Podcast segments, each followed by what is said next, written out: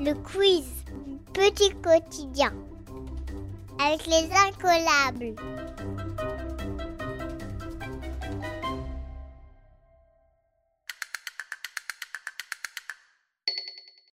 Histoire. Lequel de ces trois dinosaures n'a pas un long cou? Le diplodocus Le vélociraptor Ou le brachiosaure? Tu as 10 secondes.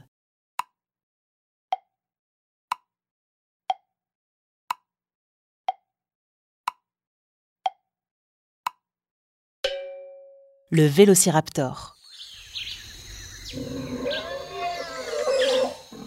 C'est un dinosaure carnivore qui se nourrit de viande. Le vélociraptor est intelligent et très rapide. Il possède sur chaque patte une énorme griffe de plus de 15 cm. Le diplodocus et le brachiosaure appartiennent tous les deux à la famille des titanosauriformes. Ces dinosaures au long cou mesuraient plus de 30 mètres de long. Ils sont herbivores, ils se nourrissent uniquement de végétaux. Leurs très longs coups leur permettent d'atteindre les plus hautes feuilles des arbres. Ils ont aussi une longue queue qu'ils utilisent pour s'équilibrer, pour contrebalancer le poids de leur cou. Elles leur servent également de fouet pour se défendre contre leurs ennemis.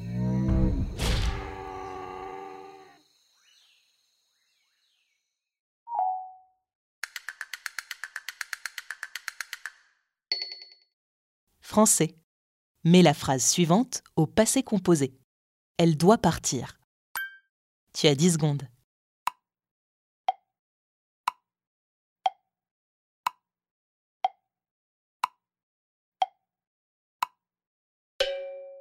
Elle a dû partir. Le U de dû s'écrit avec un accent circonflexe, un petit chapeau. Au passé composé, l'action du verbe est finie au moment où l'on parle. Le passé composé comporte deux éléments, l'auxiliaire, être ou avoir, conjugué au présent de l'indicatif, et le participe passé du verbe conjugué.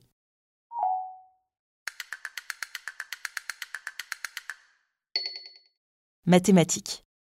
Théo court plus vite que Simon, mais moins vite que Lulu. S'ils partent tous en même temps, qui arrive en dernier? Tu as 10 secondes.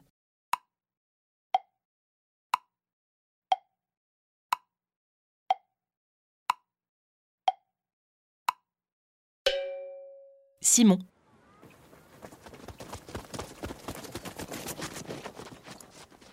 Théo court plus vite que Simon, donc Théo arrive avant Simon.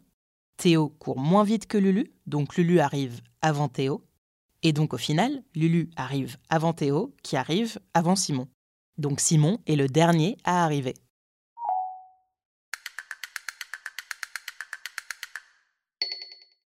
Science.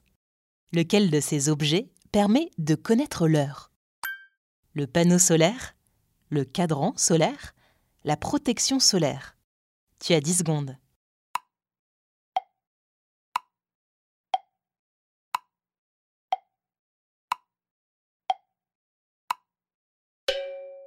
le cadran solaire. Cette invention a au moins 4000 ans. C'est une pierre où sont gravées les heures. Dessus, une tige est plantée. Exposée au soleil, elle projette une ombre sur la pierre. Et l'ombre projetée indique l'heure solaire.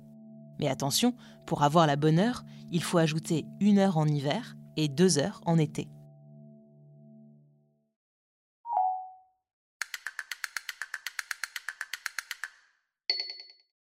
Géographie. Si c'est l'été dans l'hémisphère nord, quelle saison est-ce dans l'hémisphère sud? Tu as 10 secondes.